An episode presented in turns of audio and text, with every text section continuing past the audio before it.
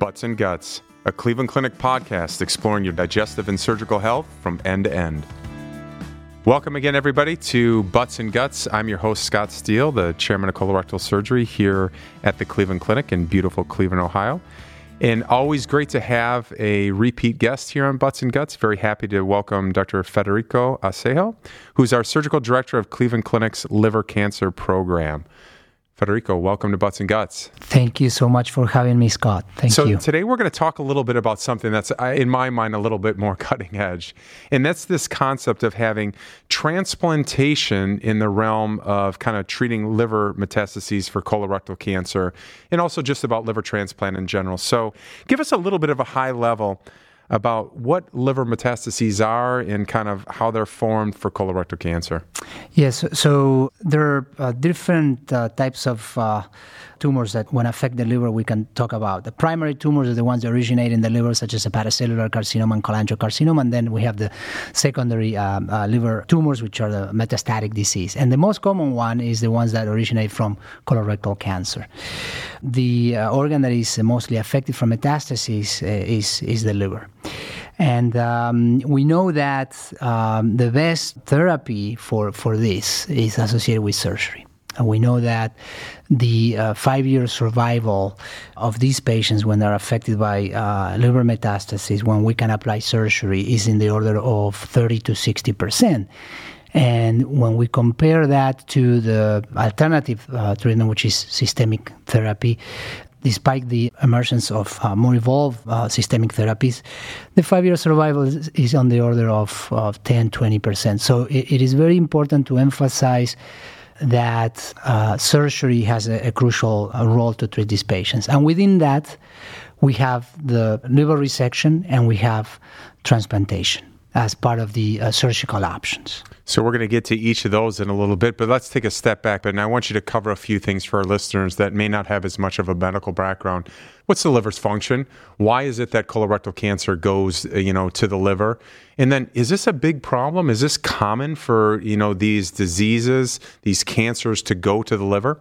Yeah, so the, the liver has uh, a number of vital fundamental functions, helps us, uh, you know, clear toxins, helps us uh, produce proteins, enzymes that are vital, uh, contribute to the coagulation, a number of things uh, that makes it an organ that is vital. We cannot live without, without the liver. In terms of uh, metastases originated from colorectal cancer uh, going to the liver, about half of the patients with colorectal cancer at some point in time will develop metastases that go to the liver. Some of them will be diagnosed at the same time of the diagnosis of the primary colorectal cancer, and some of them will be diagnosed posteriorly afterwards. Why is that? Because of the connection between the uh, veins and, and lymphatic tissues that connect the bowel with the liver that these cells go through. They go through the liver, and they um, they stay there and develop, and they form metastases. So when you talk about something you mentioned earlier, is that you know we talk about that there's now metastatic disease, that the primary tumor has escaped and gone elsewhere, and in many cases there's a need for chemotherapy. So when does surgery come into play? And maybe asked a different way is then when wouldn't you do surgery on somebody that has liver metastases? So, the role of, of chemotherapy um, when a patient is first diagnosed is important to us because uh, we will have the opportunity to evaluate the tumor biology, that is, how the tumor responds to the chemotherapy. We will give us time to um, evaluate whether the patient has uh, evolving metastases in other parts, not just uh, the liver. Be- because of that, it, it is very important to complement surgery with chemotherapy before or after or both. Uh, one caveat with chemotherapy uh, when we have a patient who is a candidate for liver resection is that we know that chemotherapy can be toxic to the liver over time, so we don't want to overdo too much chemotherapy uh, and create toxicity that then uh, won't allow us to perform surgery on the liver, number one. And the other issue is that metastases, especially if they're small to begin with, they can disappear on, on chemotherapy. So then you won't be able to find them uh, if you would like to do surgery, which is the mainstay therapy. So we don't want to do chemotherapy to the point where the metastasis disappear or to the point where we induce toxicity to the liver. We want to do the right amount of chemotherapy, which is the amount that allow us to perform the resection and be able to remove all, or if not, uh, everything that we can see that is visible, the macroscopic disease uh, in the liver. Is everybody that has liver metastases a candidate for surgical resection? Uh, not not everybody. First of all, if we, we see uh, many patients especially young patients, for some reason, cancers tend to be more aggressive, I would say, compared to older patients who have uh, both lobes of the liver uh, affected uh, in a very extensive way. And because we need to leave at least 30% of the entire liver volume in the patient so the patient can survive, uh, if we cannot do that, then that patient would not be, at least upfront, a candidate for surgery. I'm saying upfront because there are techniques, surgical and interventional radiology techniques that we can apply so that future liver remnant, that, that volume that we would leave without disease, can reach that level of 30% that we're looking for. The so called kind of stage procedures that you do, can in very basic terms, can you outline a little bit of what that involves? Right. So, what do we do? To make that future liver remnant uh, big enough to reach that 30%. We can do something called a portal vein embolization. So the portal vein is the main vein that drains the blood that comes from the intestines into the liver, and the liver has two lobes. And when it gets to the liver, it divides into one for each lobe. So let's say we have a patient with uh, most of the disease located in the right lobe, but the left lobe is only 15 or 20% of the entire liver volume. So we need that left lobe to grow. So the interventional radiologists, what they would do is they would occlude the portal vein going to the right side. The disease side? The disease side, right. And uh, typically, a few weeks, uh, two to six weeks after that, the left lobe would grow mm. to the 30%. And uh, at that point, then we're able to go in surgically and remove the right side. Uh, there are more uh, advanced uh, techniques um, if we need to increase more in a more aggressive way the lobe that we're going to leave in the patient, and that is with combination of embolization, not only of the one side portal vein, which is the inflow, that is the blood going into the liver, but also the blood getting out of that lobe going back to the heart, and and and that is the hepatic vein. Uh, there is um, recent data that shows that um, blocking both vessels at the same time or sequentially uh, can induce a more aggressive growth of the site that we're going to leave in the patient. The body senses that it needs a little bit more liver and it's able to grow it back. So let's go now to something that I think is really kind of unique, and that's this kind of historic new transplant protocol that your liver team here at the Cleveland Clinic has developed. Can you walk us a little bit through that? Yes. So liver transplantation for uh, liver malignancy uh, can be done uh, for different uh, scenarios. That includes primary liver tumors, hepatocellular carcinoma, cholangiocarcinoma, and metastatic liver tumors. And just for people who don't know exactly what a transplant is, can you just oh, kind of, of give even more generalizations? Of course. So when we talk about liver transplant, uh, we mean that we remove the entire diseased uh, organ, liver, of the patient, and that is replaced by a uh, entire organ or a partial, a piece of organ uh, from a live donor or a deceased donor. That is what transplantation is. Um, so there are different scenarios for transplantation for liver malignancy for patients who present with primary liver cancer called hepatocellular carcinoma or cholangiocarcinomas, or metastatic cancers affecting the liver, which is uh, neuroendocrine tumors or colorectal cancer liver metastasis to the liver when we go back in time, we see that in early 90s there was uh, an early experience in transplantation for patients with metastasis from colorectal cancer. But the outcomes were not good, and uh, because of that, it was deemed a contraindication for transplantation. So, what changed from then to now? Number one, when we look at the data from that time, we appreciate that a lot of, almost half of the uh, bad outcomes were related to technical aspects of transplantation because transplantation, technically speaking, was in its infancy, not then uh, because of oncological reasons so much. And the other the other thing is that now we have better uh, systemic therapies and local regional therapies that help us uh, keep the metastasis limited to the liver and observe, therefore, over time how that disease behave.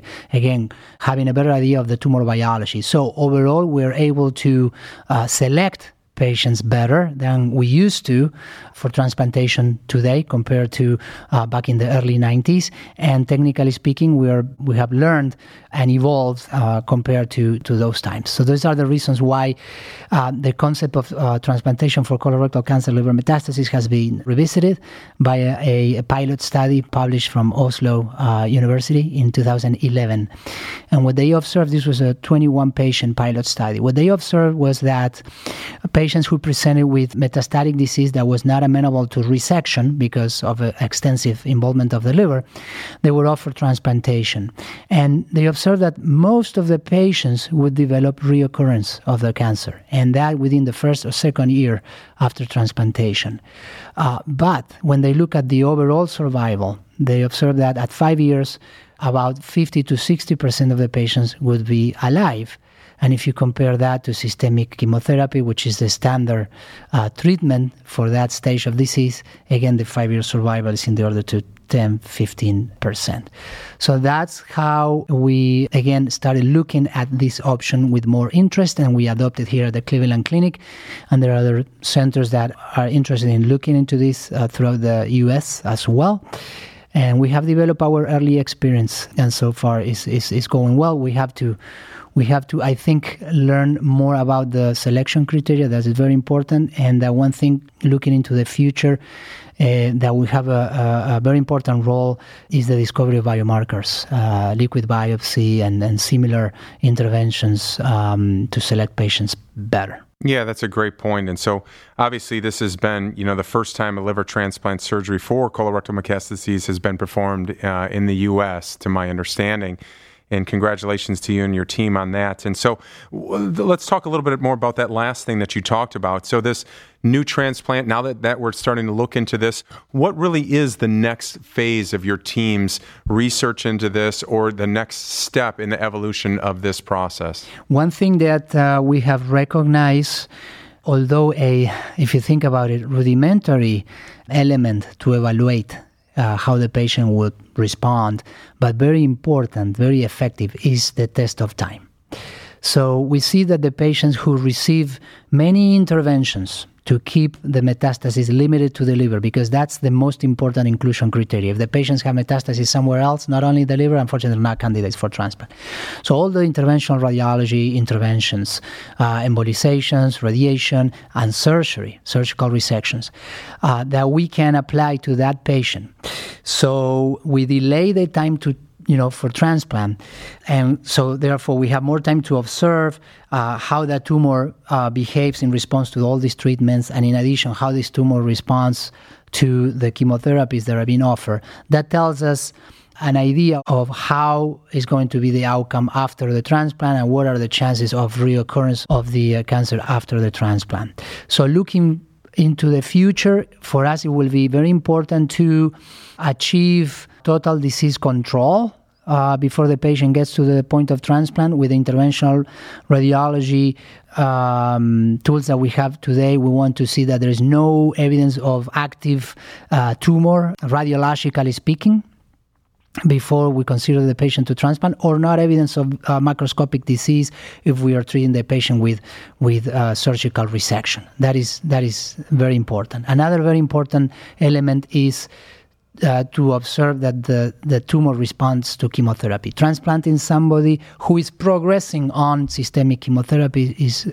perhaps not a good idea because the, probably the patient will have an aggressive recurrence after transplant. Is there any thoughts around the fact if a patient did get a liver transplant, would they continue to need chemotherapy after that liver transplant? That is a very good question to answer. I can't answer that because there is no there's no studies that show the benefit of that. There is there are trials in Europe looking into that right now we are not uh, prescribing empiric adjuvant chemotherapy after transplant so far. We're observing the patients, we're trying to keep the immunosuppression at the minimum, and we're using some immunosuppressants that can have some anti cancer effects in the, in the immunosuppression pro- uh, protocol. So, walk me through. I'm a patient that has liver metastases, looking out there, wanting to explore different options. How do they get in touch with you, and what can they expect when they come to visit you in your office with either you or one of the members of the transplant team? For these complex evaluations, uh, there are a lot of patients uh, coming to me for consultation out of state, and so I try to set up, uh, take advantage of our uh, digital uh, platform the, uh, through the virtual visits. So it's a very nice way to talk to the patient face to face through the computer. They have by that time already submitted to us their lab work and imaging studies, so we have the chance to evaluate all that. So that way we can have an idea whether the patient is a, a potential candidate or not. You know, and they have the opportunity to address the questions that they may have. And essentially, I look at everything, and uh, essentially they have to be patients who uh, surgery cannot be performed because of the uh, extensive involvement of the liver. There has to be no evidence of extrahepatic disease. There has to be response to chemotherapy, uh, as I have explained. There's some genetic mutations that we don't we don't consider for transplantation, specifically the BRAF mutation, because it's associated with a very aggressive tumor biology behavior. So we don't consider those patients uh, for transplantation. And these are the main. And obviously, it has to be a relatively young patient and have a good performance status. So the level of energy uh, and functionality has to has to be good. And uh, we are offering upfront for most of these patients a living donor liver transplant. Uh, for these patients, is is uh, more difficult to obtain a deceased uh, donor, and that's because there are many other standard of care indications for transplantation, and they have to compete with these other patients that are on, on the list. So we're prioritizing living donation. So just to be clear, you still your primary uh, surgical treatment for these would be to resect the metastases like you've been doing for a long time. So this is almost what somebody who has a little bit too much disease, but not too much disease that they don't even qualify for a transplant. Right. I mean, the, the, as long as as long as uh, everything is limited to the liver, they would qualify for transplant. But if it's resectable, if we can remove surgically all the disease that we can see, that would be the first approach, and the transplant would be the very very last resource. So when there is so much disease that we cannot resect, or because the liver has been damaged from all the treatments that we have applied, including the chemotherapy, the resections, the local regional therapy. So the patients can develop cirrhosis and they become really sick from liver failure and still have active uh, metastatic disease, extensive or low volume. And those patients would be candidates for, for transplant. So, any other things our listeners should know about the transplant program or the liver team in general? I'm very proud, very lucky to be part of a wonderful team that we have, uh, wonderful colleagues uh, from all the specialties oncology, hepatology, surgery, interventional radiology we have the luxury of being able to develop our multidisciplinary liver tumor clinic. So patients comes one stop, they get to see everybody, so they save their time. The use of, uh, of their time is more effective that way. So again, the first step would be through a virtual visit, and then if things look like a patient is a candidate, then we have a formal uh, visit through the liver tumor clinic. They get to see everybody, and then we have a formal presentation through the multidisciplinary tumor board, and then we have a connection with the transplant coordinators, and we initiate the formal process of evaluation that way. Well, that is certainly exciting stuff. And for listeners of this podcast, you know, I like to end up with the final five. And for our repeat guests here, we're going to change them up, the questions a little bit. And so, first of all, do you play music in the operating room? And if so, what is it? I like music, but I have a special interest for classic music. Uh, something that I that I enjoy in the OR. Soothing music in the OR. So, number two, what's the best trip? What place is the best trip that you've ever been to? This year, actually, I took my family to Spain, Barcelona, Madrid. There's a, a lot of uh, uh, common points with my culture. I'm originally from Argentina. I thought you yeah. were going to say Argentina. I wasn't going to let you go home on that one. Number three, if you could go anywhere in the world going forward, where would that be? Um, I haven't been in Paris, so I, that would be my next desire stop. Number four, we know the food that you like. What's the food that you hate that you just won't eat? That's a tough one. You know, I, I like to eat anything. I'm a, I'm very open minded with that. I don't think I have the particular food I wouldn't eat. No, that's fantastic. And number five, if you could go back and give yourself advice on your first day of internship, what advice would you give yourself? This is uh, an advice that I would like to extend to all our uh, general surgery residents, and uh, that has to do with the opportunity to to have an open mind to observe surgical cases. I know that there is a tendency towards that if they're not actually you know hands on doing the operation themselves, they don't get engaged. They think that they're not going to learn. And I really think that. Uh, looking retrospectively, I should have been more mature. I, I, I, used to think that way. I think you learn a lot, even if you're not doing with your own hands, but uh, scrub as much as you can and uh, second assist, observe. Uh, you will learn a lot that way. Sage advice and wisdom there. So, for more information about liver tumors, liver cancer, and liver surgery options here at the Cleveland Clinic, please visit clevelandclinic.org slash liver cancer. That's clevelandclinic.org slash liver cancer, L I V E R C A N C E R. And to make an appointment with a Cleveland Clinic specialist, please call 216 445 8389.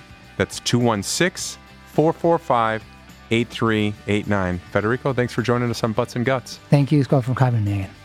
That wraps things up here at Cleveland Clinic. Until next time, thanks for listening to Butts and Guts.